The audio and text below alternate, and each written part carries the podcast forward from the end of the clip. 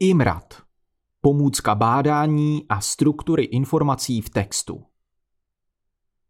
Něco vyzkoumat a vymyslet není jen tak. Je také potřeba umět informace srozumitelně zprostředkovat někomu dalšímu. Velkým pomocníkem nám může být takzvaná I M R A D struktura výzkumného článku. To znamená I jako Introduction, M jako Methods, R jako Results, A jako Analysis a D jako Discussion. V češtině tedy úvod, metody, výsledky, analýza a diskuze. Do značné míry tato struktura kopíruje plánování výzkumu, je zprávou o něm. Proto, abyste nejlépe pochopili, jak takový text napsat, například ročníkovou práci má-li obsahovat výzkum, ze všeho nejvíc doporučujeme si alespoň pár takových textů přečíst.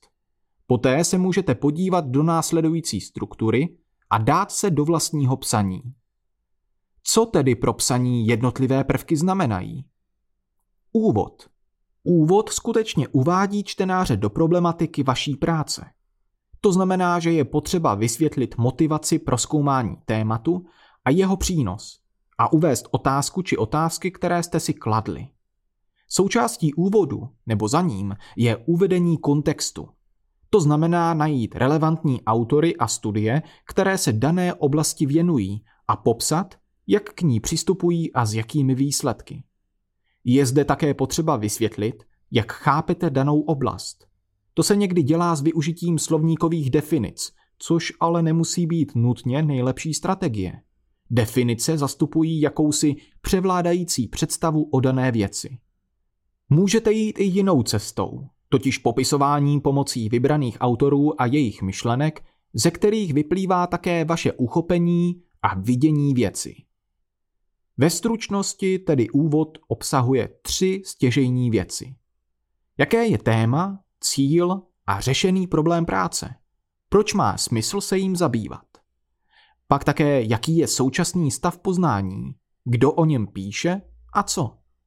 A jakou výzkumnou otázku jste si kladli? Metody. V metodách je potřeba čtenáři srozumitelně sdělit, jakým způsobem jste došli k výsledkům. Postup byste měli popsat co nejlépe.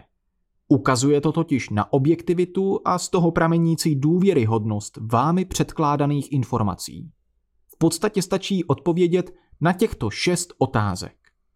Za prvé, jak jste na ní odpovídali? Pomocí kvalitativních nebo kvantitativních metod? Za druhé, jaké nástroje vám k tomu pomohly? Rozhovor či dotazník? Za třetí, jak jste data sbírali?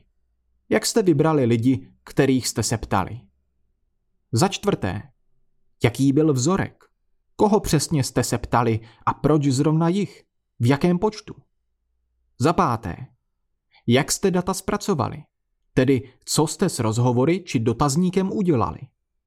Za šesté, jak jste se postarali o etiku výzkumu? Například o to, aby byl dotazník anonymní. Výsledky. Ve výsledcích se píšete, co jste se danou metodou dozvěděli. To znamená, kolik procent studentů odpovědělo v dotazníku na danou otázku, nebo co lidé řekli, když jste se jich na tuto otázku ptali. Pozor, nevejde se tady zřejmě vše, co jste zjistili. Ze svých dat vybíráte ta, která nejvíce odpovídají vašemu cíli a zodpovězení vaší otázky. Analýza a diskuze. Analýza a diskuse se zabývá výsledky. U kvalitativního výzkumu mohou být tyto části spojené. Znamená to, že se nyní podíváte na to, co jste zjistili, a zkoušíte vyvodit, co to znamená, s čím to souvisí a na co to ukazuje. Hrajete si s myšlenkami a odkazujete na zdroje, které jste načetli. Souvisí to s nimi? Souhlasí či odporuje? Závěr.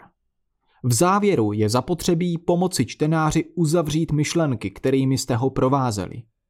Co tedy vyplynulo? Co jsou tři nejpodstatnější věci? Závěr by měl kamarádit s úvodem. Pokud by někdo přečetl jen tyto dvě části, stejně by měl pochopit to hlavní, o čem text je.